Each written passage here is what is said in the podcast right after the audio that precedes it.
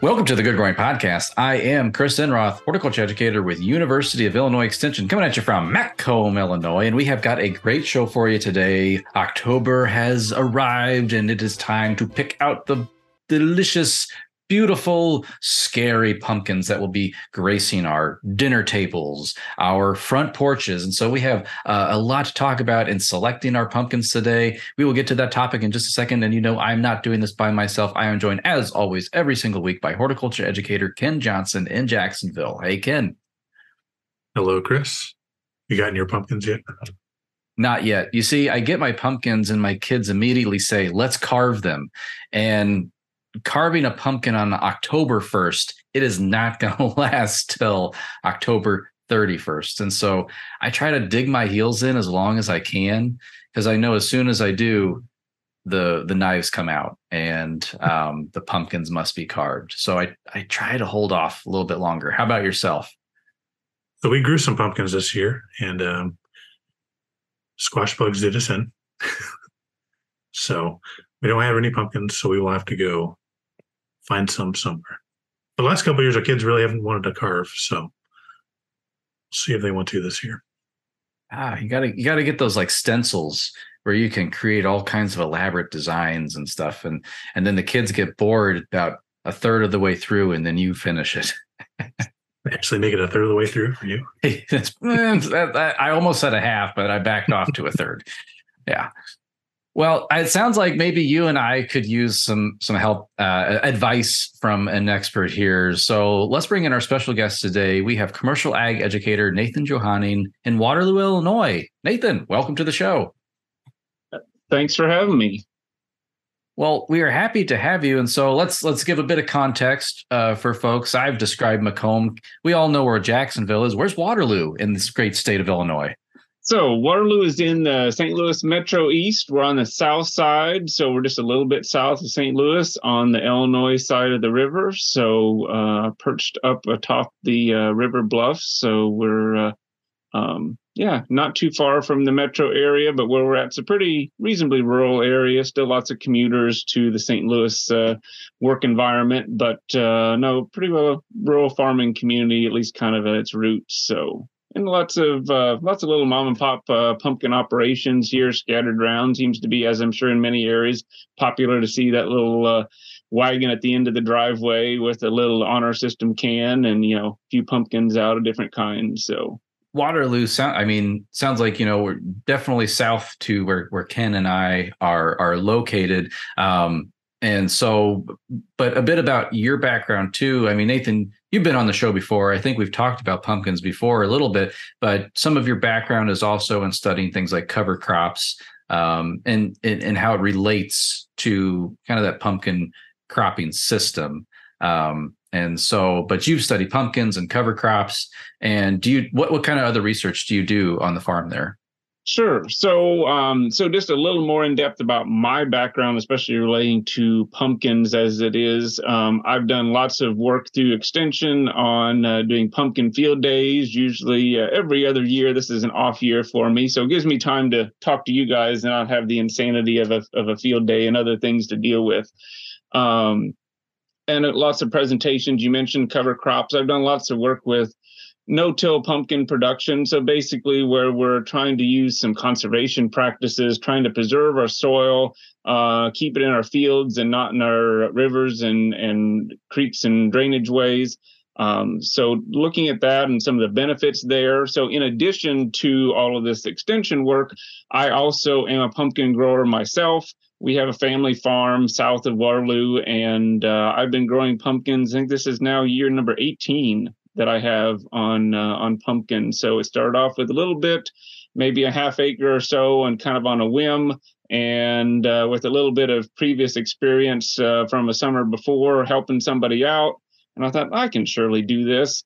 And now eighteen years later, we got about five acres of pumpkins and uh, and so just all kinds of fun. I think over sixty different varieties. And uh, what you can see behind me is a shot from one year from our uh, our pumpkin field at that time. So so no, that's uh, that's a little bit about me and kind of where I think my role all through Extension, but then also through some of the research and uh, as a grower kind of comes into working with pumpkins. So so you're you're the guy to talk to. So we're happy to have you here. We have a series of pumpkin questions. So Ken, if you wouldn't mind kicking us off uh, this week, please. All right. First off, how does the pumpkin crop look for twenty twenty-three? twenty twenty-three pumpkin crop. I think overall the pumpkin crop looks pretty good. I think it, it really depends on where you're at. That's uh, rainfall, which is no secret, has been the biggest um, probably issue.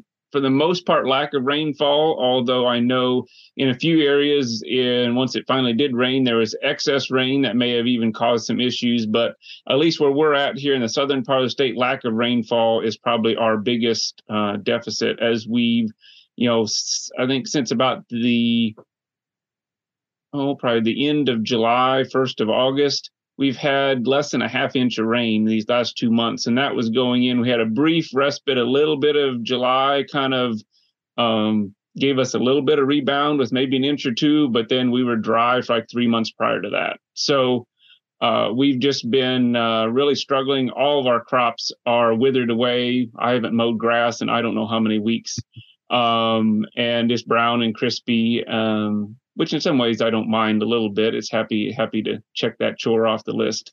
But um, needless to say, things are struggling. Um, and there's various, uh, so that's, uh, but if you happen to catch some rain, you might be in a lot better position. I know some growers that uh, had caught a few inches of rain in the last month, uh, not even terribly far north of here, and um, and things look a lot better.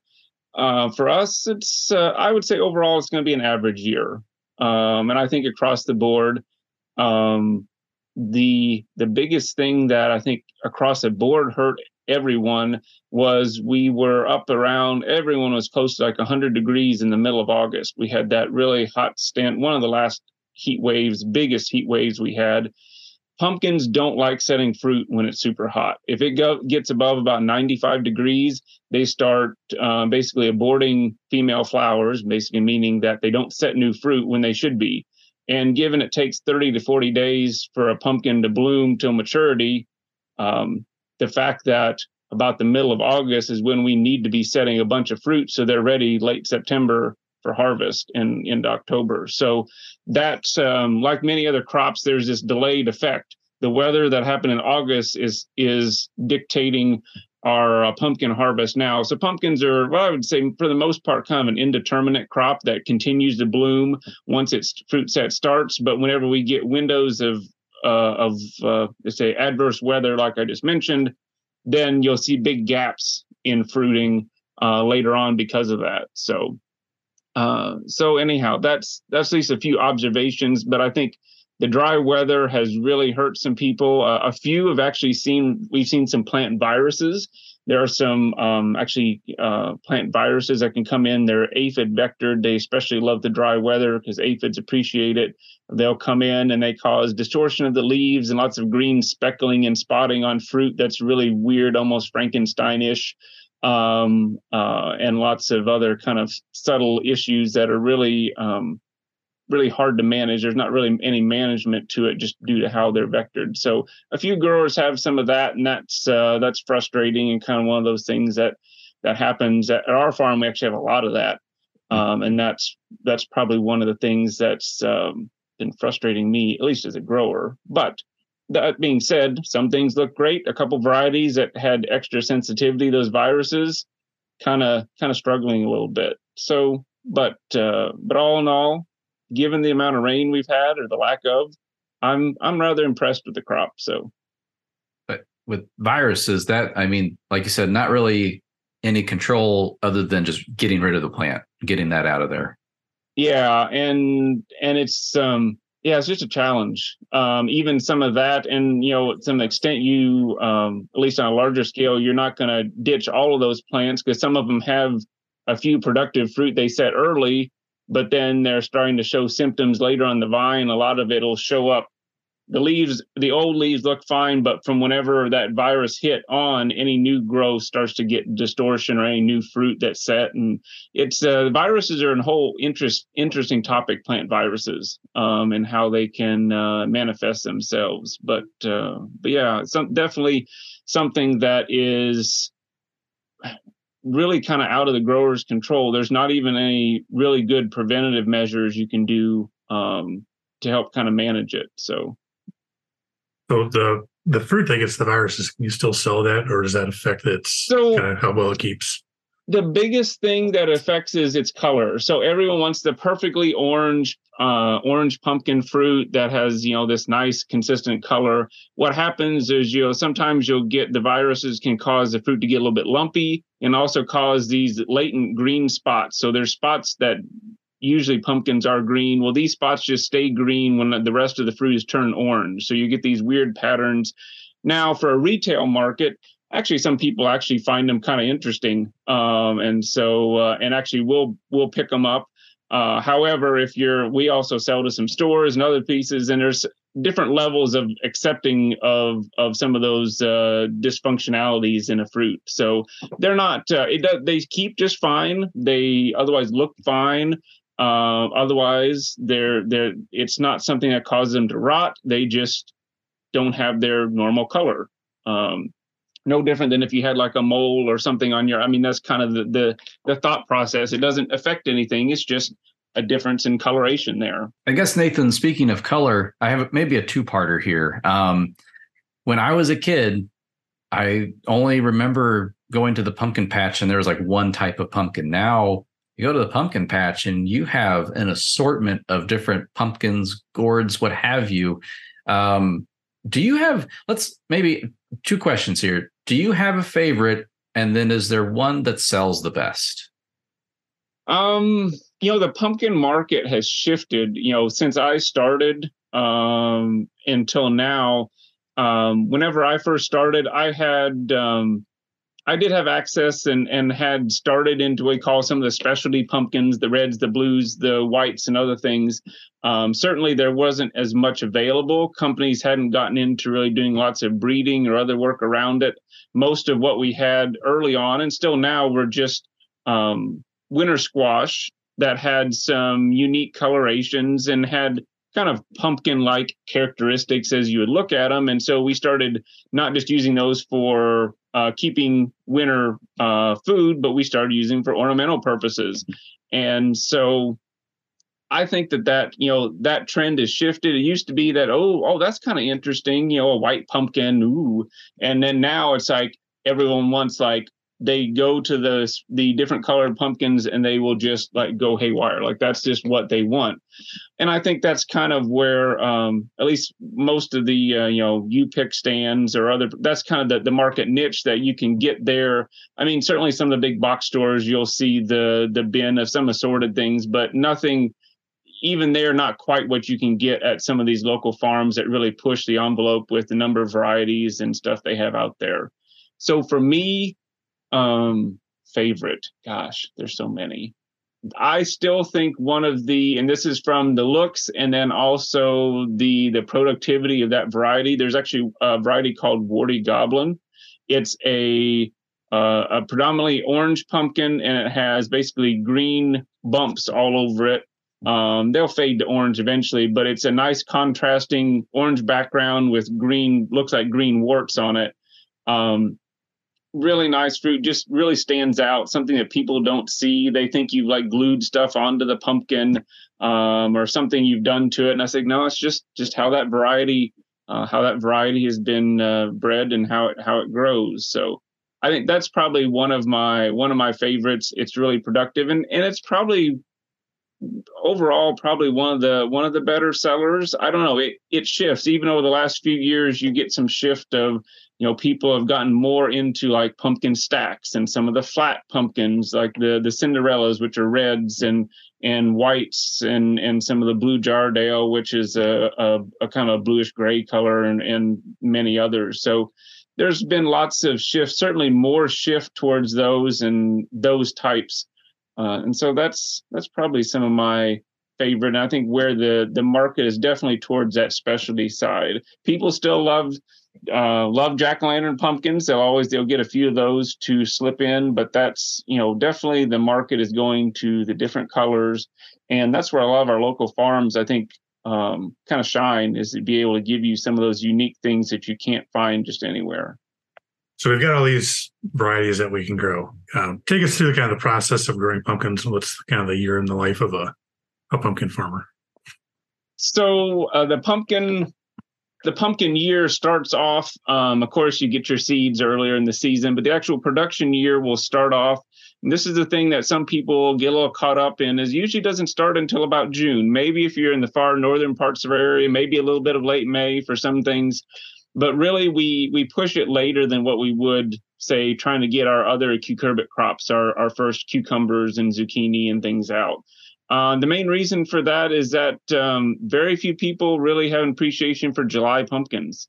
Um, and the other side to that is that pumpkins that mature in some of that excessive heat in the middle of July just tend to not keep as well. You have a lot longer. I mean, even though in the fall, you can get them to keep when temperatures cool off, but it can be hard to grow a good pumpkin and get it to actually keep if it's mature in the middle of July all the way until, you know, even early September.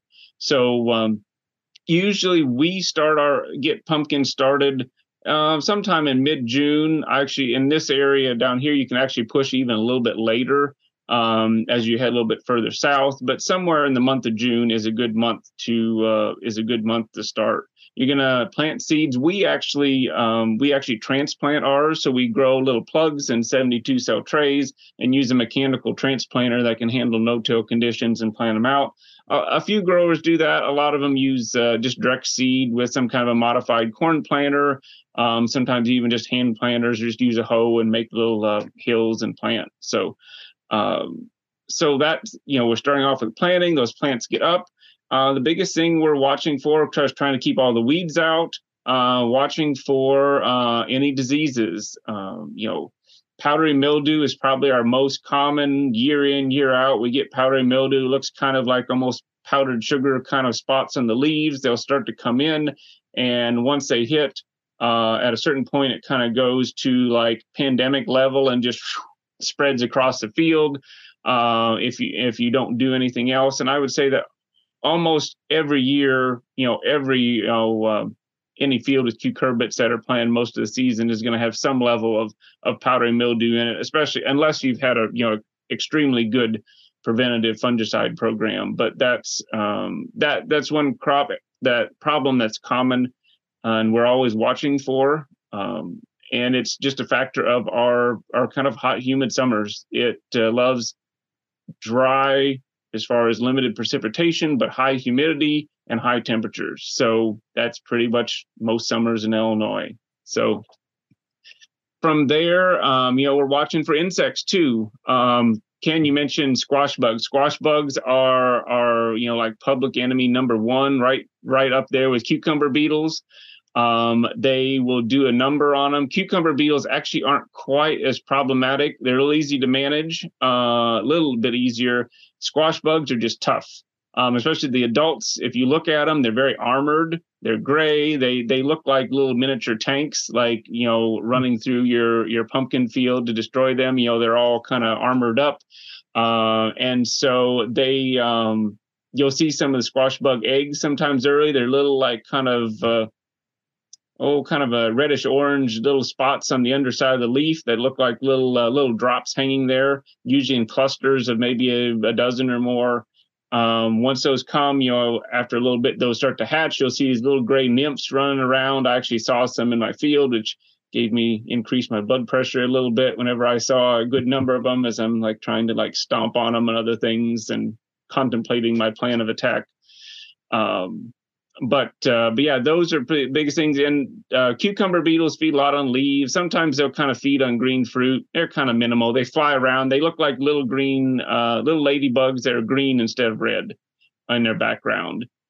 Um, you can tolerate some of them, but the squash bugs will get into, a lot of them will be at the base of the plants. They'll start basically basically sucking the life out of the plant, uh, sucking that sap, and just you'll see plants that start to wilt, and they just literally they're just you know sucking that uh, basically all the nutrition from that plant to the point that that plant just kind of succumbs earlier than it should.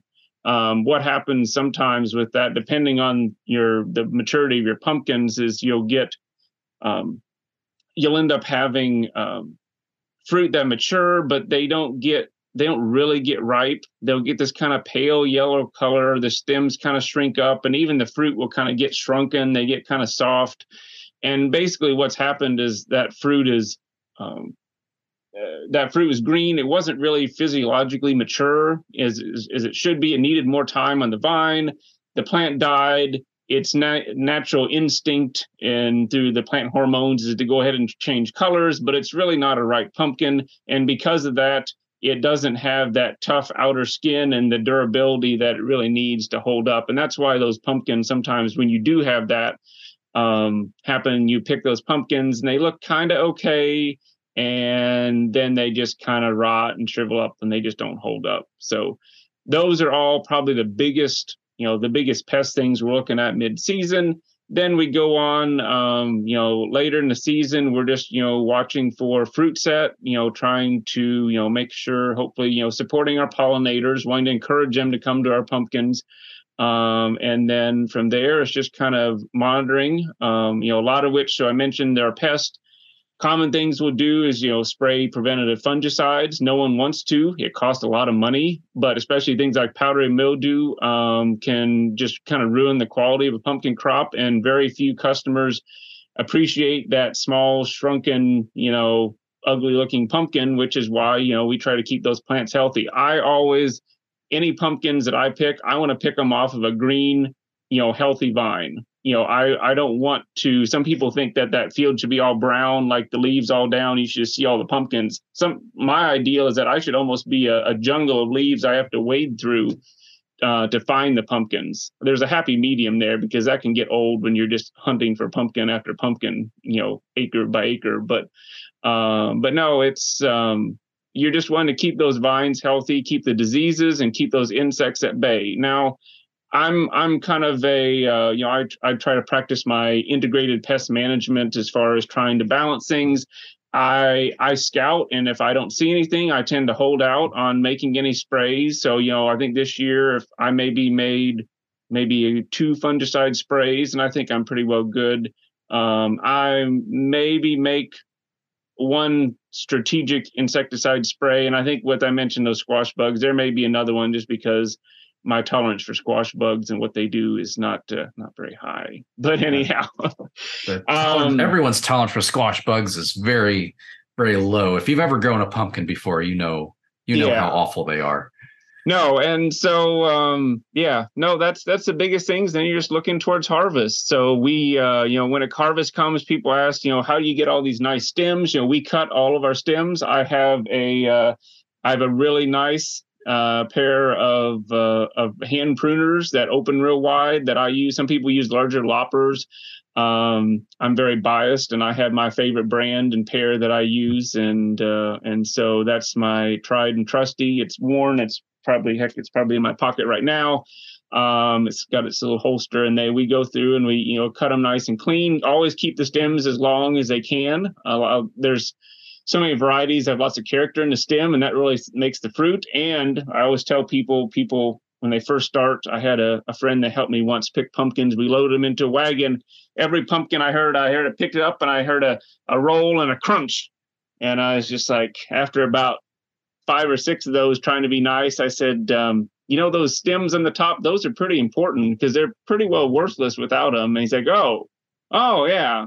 So we had a little we had a little discussion about the importance of that, and so there's nothing that breaks my heart more than I can I can tell it from like a half mile away is the sound of a pumpkin stem getting crushed. Mm-hmm. A little piece yeah. of my soul dies every time that happens. Lift so. from the bottom. Yeah, yes, from the bottom. From the bottom.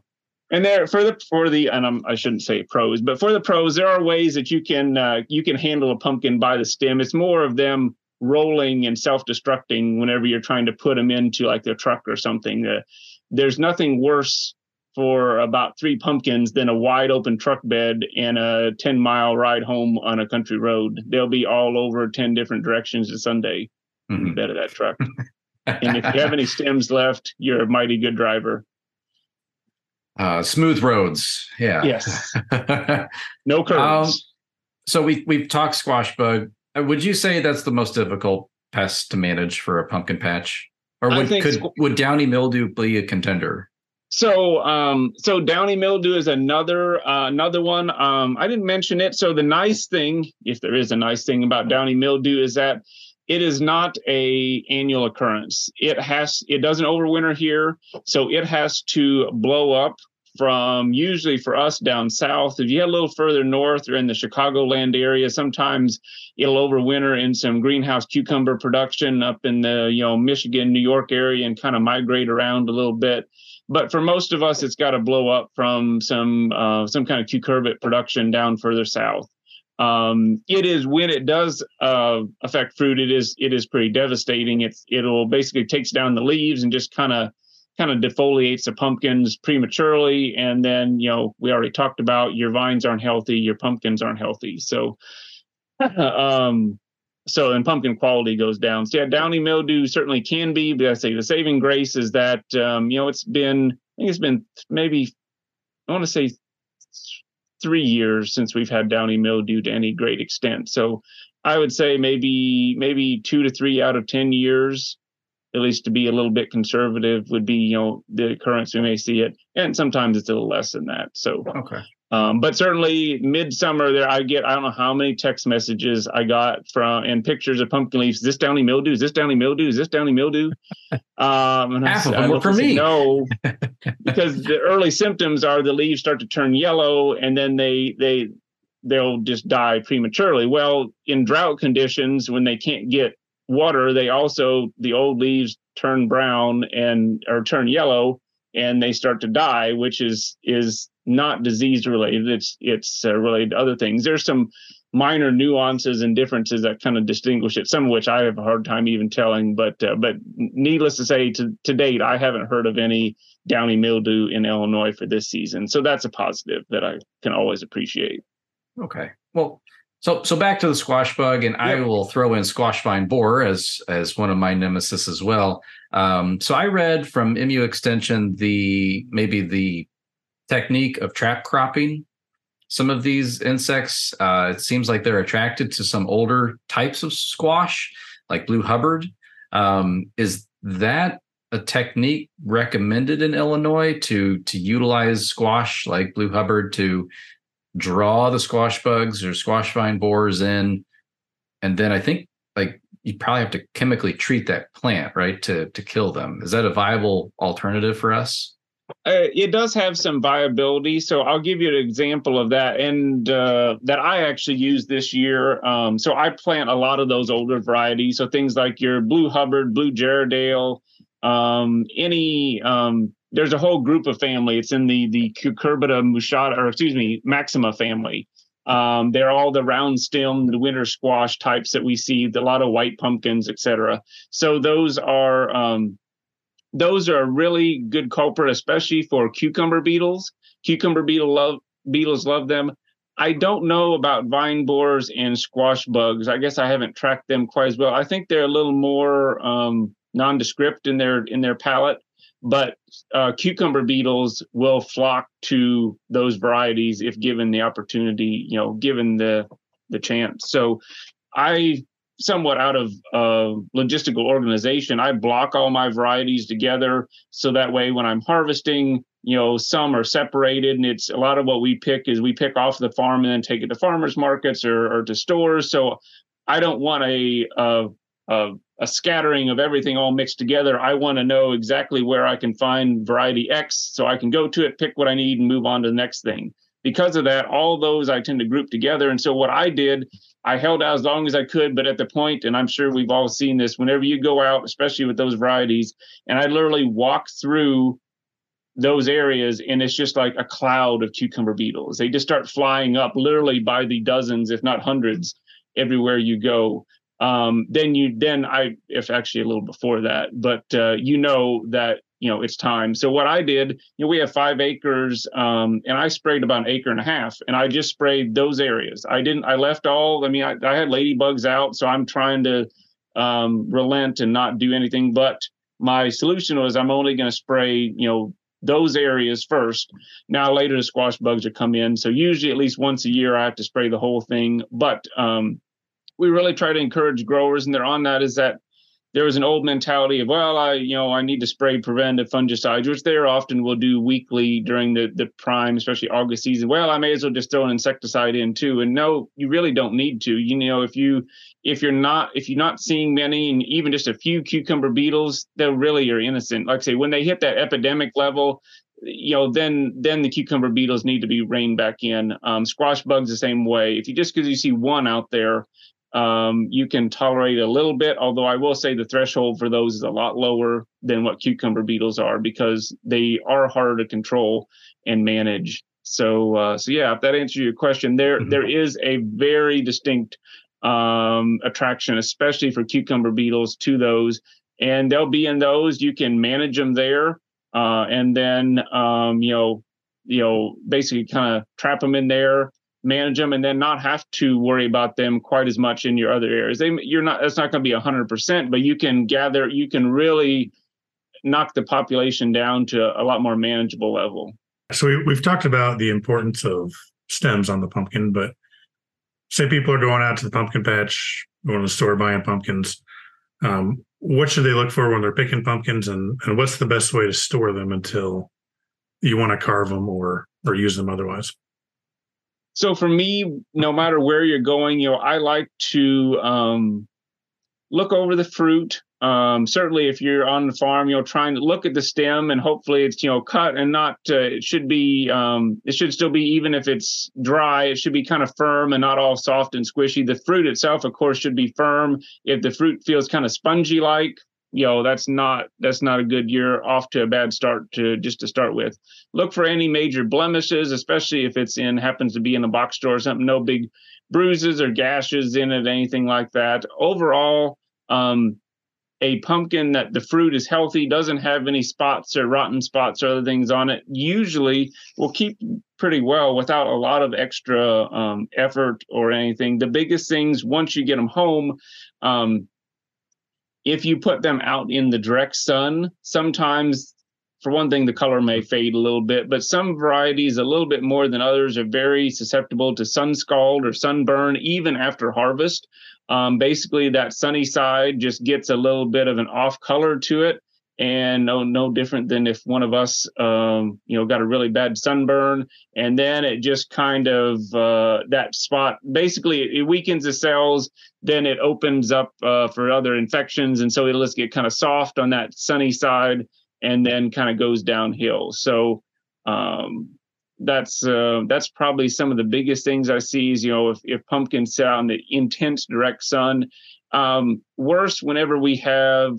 I think it was, I don't think it was last year, the year before. There was a, a fall where we had that. It literally stayed in the nineties up until like the middle or latter part of October. Like September was like ninety, ninety-five degrees. Even the first week, October, it was, it was like summer-like temperatures. Usually, which we have now is more, you know, some seventies and eighties, maybe even a few cooler days in September. And at that point, our, our light intensity and heat tends to, tends to be such as not such a big deal. But if we get some intense heat that rolls through, and you got pumpkins that are sitting out in the sun, especially um, no different than sun scald on any of our fruit. If if that pumpkin was in a really dense canopy of leaves, and that's where it developed, um, it tends to be, you know, a little more uh, a little more problematic with some of the sun scald. Probably, I'm just going to go on a limb here. No different than if if all three of us went outside on the beach without any shirt on. I'm guessing we would probably be uh, toasty lobsters, and that's kind of what those pumpkins feel the same way. So,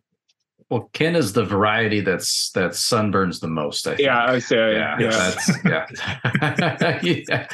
When we talk about we've we've got our pumpkins and and we've used them, and unfortunately, a lot of us don't eat our pumpkins. Uh, you know, as you mentioned, we use the jack-o'-lanterns, we carve them, we have fun with them, or they're decorative. Uh, you can't eat them. That is something you could do. Um, but disposing of pumpkins. Like, millions of people buy pumpkins. That means at the end of the season, we have to deal with millions of pumpkins. Um, our local parks department, they've had kind of a, a rash of every fall now. They have just pumpkins in their parks, on trails, on roadways, um, people just dumping them where they really shouldn't be. Do you have any tips for what we should do with our pumpkins when we're done with them? Um, I mean, obviously, some a little bit of it depends on your individual situation as far as, you know, especially if you're in an apartment or something else, uh, you know, that can be a little more challenging. Certainly, tr- uh, the last thing you really want to do is just to throw them in the garbage. Most of our, our garbage systems, any that I've worked with or know, don't want any kind of plant materials in a pumpkin, not even though it's not a house plant or leaf clippings or, or leaves.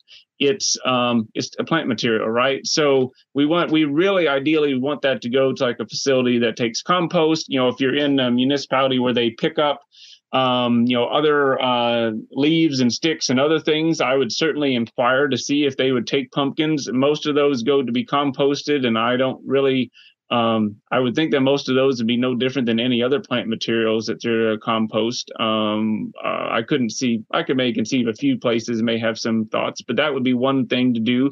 Otherwise, if you do have especially a yard or a garden area, uh feel free to, you know, leave it out. Um uh, you can, if you don't mind the wildlife coming up, a lot of things will, you know, will eat on them. They can, they'll naturally just freeze, kind of melt down into, uh, you know, basically a pile of mush, and you really won't notice them too much in the spring. Do, do be wary though, of course, of volunteer pumpkins, because there's never so many of the tale of, I threw the pumpkins out back and the next year I have all these, you know, all these pumpkins uh, coming up. So just be mindful where you put them, nothing that can't be managed. Um, but, uh, you know, yeah, can consider that or use it to your advantage for that matter. So, uh, but, uh, I mean, that's, that's certainly a few thoughts. Remember, it is a plant material. So let's, uh, you know, it's, it'll naturally compost and turn into some, some, some really nice, uh, recycle those nutrients those pumpkin growers gave you, turn them back into your garden, flower beds, wherever. Um, or try to find some place that, you know, will take and compost them. I know just for us, any any extras we have, we have kind of a compost pile. We have sometimes we'll even just put them back in the field so they can just naturally, you know, decay, and those nutrients just kind of go back uh, in for the next uh, next crop to come through. So yeah, that's probably where I would would lean towards. But remember also, you mentioned the, the edible side. There's lots of things. Almost all those specialty pumpkins have some edible purposes. So the Blue Jaredales are probably one of the the culinary favorites by many, although there's lots of favorites in there. Um, they can be roasted, fried. Um, there's many of them that could be, you know, baked and scooped out to turn into pumpkin breads and butters and other things. So um, certainly that is... Uh, that is a really good option as well to think about. So remember that, because a lot of people, more and more people do uh, do ask about that than what they used to. But still, I know a lot of them, it is it is decorative, and that's mm-hmm. that's fine too. So, well, uh, just uh, promotion here. Uh, a lot of extension uh, offices around the state are hosting a Pumpkin Smash uh, in partnership with an Illinois group called Scarce. So here where I'm at in Macomb and McDonough County, we are going to have a Pumpkin Smash on November fourth. So anyone can bring their Halloween pumpkins uh, the Saturday after Halloween to Veterans Park.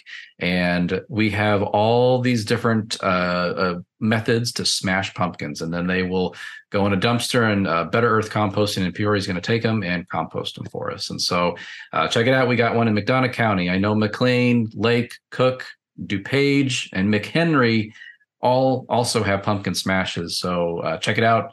Uh, we'll ha- I'll put uh, a link below here in the, for an event. You know, so if you're leaving your pumpkins out, Uh, to just rot on their own, take them off your porch first. Yes, do. Yes. Do. They'll stay in your porch. Mention, like, yard, garden, um, somewhere that you don't mind. Because, yeah, they, um, they, yeah, don't leave them on your porch. They can they can leave some nice little stains in the concrete and other things, and not, not real pretty. And get them off your porch before it freezes, before they freeze solid. They'll handle the upper twenties a little bit, uh, a little protection, maybe, you know, on the porch or something, maybe a little more. But at a certain point, and once you've seen it, you'll kind of know it that, yeah, they need to move, because they're going to, uh, that pumpkin stack's starting to lean a little bit.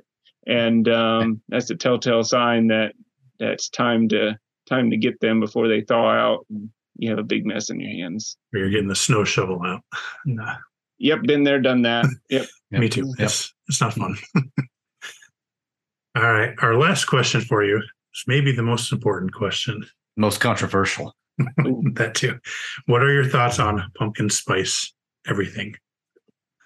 You know, I am not a terribly big pumpkin spice person. I will say that personally, my biggest, um, my biggest probably pet peeve, I do not like cloves. Anytime I make anything with with pumpkin, uh, any pumpkin products, cloves is always left out of it. For the cloves lovers, I apologize. That's just my own palate. I'm uh, so you know a little cinnamon, nutmeg, maybe a little ginger in there. It's good to go. But anything beyond that's just uh, just not necessary. So I'm I'm kind of a purist when it comes to the pumpkin. Like I like the true pumpkin flavor. If you have a really good pumpkin, you don't need to to spice it up with all this stuff. You really just need you just need to taste the pumpkin, a little cinnamon, a little bit of nutmeg in there, and you can just enhance things. If you have too much pumpkin spice, you're just covering up some other other insufficiencies there that's it's really just unnecessary. So, yeah, and from there, like I like that pumpkin side. So whether it be the pumpkin spice beer, the lattes or whatever, it really it's it's more about the spice than the pumpkin, and I'm more about the pumpkin than the spice. So yeah, that's pretty where pretty where how where I fall with that. How about you guys? Ken, I could see you being a big pumpkin spice person. No, I am, I'm not a pumpkin spice person. He loves it. He's got like ten cups of pumpkin spice coffee on his desk right now. No.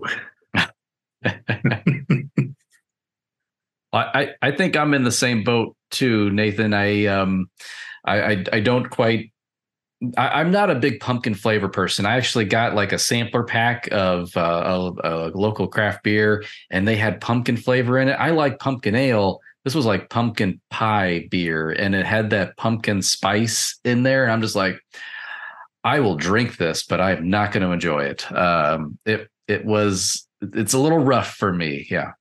Yeah, I've, like I say, I don't, the cloves is usually what tends to everyone, you know, that's tends to be the, the predominant thing. At least that's what my, oh, I tend to taste first whenever I hit some of those. And they're not, yeah, again, it's not about the pumpkin so much as about the spice. And mm-hmm. It's just like, I don't know, it just doesn't do it for me. There's lots of other, other fall ways I would, uh, would include. So another thing, just as an aside on the consumption, um, I think of is that we do have some varieties, and the, one of the varieties you guys can find is called Naked Bear. That uh, if you like pumpkin seeds, Naked Bear is actually a hulla seed variety. So if you've seen like the little green seed pumpkin yeah. seeds, you you tend to see um, a little more prevalent sometimes in granolas or other things like that. You can actually grow those. They're a nice little, I don't know, maybe uh, three, four, five pound pumpkin, um, really packed with seeds. You know, roast those seeds. We I, I always grow a few of them, and um, we'll uh, I'll uh, I'll have a whole roast a whole batch of seeds. I get get the whole family in there trying to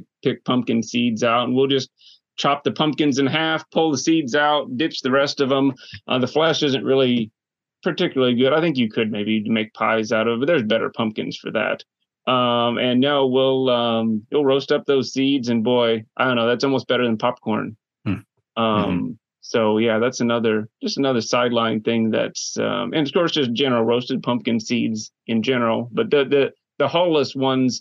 Uh, some people are like, oh, they don't like the hull and that extra crunchiness and stuff. But try those, uh, try those hull-less pumpkin seeds, and um, yeah, you'll make you a believer out of them. So, yeah, I agree. They're not, they're not the best pie pumpkin. We grew them one year. Uh, yeah, tried them as pie pumpkins too, and they're not. They're okay, but yeah, there's they're definitely better. Yeah, yeah, no, the the seeds are good. The the flesh isn't really much to you know. It's just like an average jack-o'-lantern kind of flesh to them. But yeah, no, they're, uh, the seeds are, are uh, definitely a treat. So but yeah, the pumpkin spice. Yeah, no, uh, I applaud those that love it, um, in whatever form it comes, but yeah, not, I think we're all kind of agreement on that one. We can have a unanimous, unanimous vote on, mm-hmm. uh, pumpkin spice can stay at home. So. Well, we, we've had many debates over fall flavors on for the Good Growing before, and we'll put a link before and uh, uh, about apple versus pumpkin uh, down below. And there's actually a, a little survey that people can take, apple versus pumpkin. Um, surprisingly, butter wins all of it, so it just makes everything taste better. So this is true. Mm-hmm. This is, this is very true. Yeah, the apple versus pumpkin. That's kind of a tough one. There's some. I like a little bit of both. There's definitely a good, uh, if nothing else, a good crisp apple right now. I picked up some uh, uh, Crimson Crisp the other day from a local Ooh. orchard. Mm, those stuff. are good. That's that's one of the best. I love Crimson Crisps. Yes. Oh, yeah. But anyhow, we don't need to get off on apples. This is nah. a pumpkin discussion. What are we oh, doing? Yeah, here? hang on, hang on. We're getting off the rails here, yeah, guys. This, this is out this of is control. Out of control. So, Ken, rein us in. Yeah. Well, that was a lot of great information about pumpkins. Um, I we're, we have a lot of information to put down below uh, in the show notes. So, so check that out. Uh, the Good Growing Podcast is a production of University of Illinois Extension, edited this week by me, Chris Enroth. A special thank you to Uh, Nathan, uh, for being here with us today. Uh, it's always a pleasure to speak with you, Nathan. Um, and best of luck. Have fun on your upcoming time off with your new little one. So we, we do appreciate you carving out time to talk, talk with us. No problem. I, I always enjoy talking pumpkins and of course being love being on the podcast with you guys. So thanks again for the opportunity. Yes. Thank and, you, Nathan. Enjoyed it. And uh, Chris, let's do this again next week. Oh, we will do this again next week. We will be talking once again with Emmett Zweihart about water conservation, or kind of a water-wise landscape. And what does that mean? What does that look like here in Illinois? And that should be a fun show. So listeners, thank you for doing what you do best, and that is listening. Or if you're watching us on YouTube, watching. And as always, keep on growing.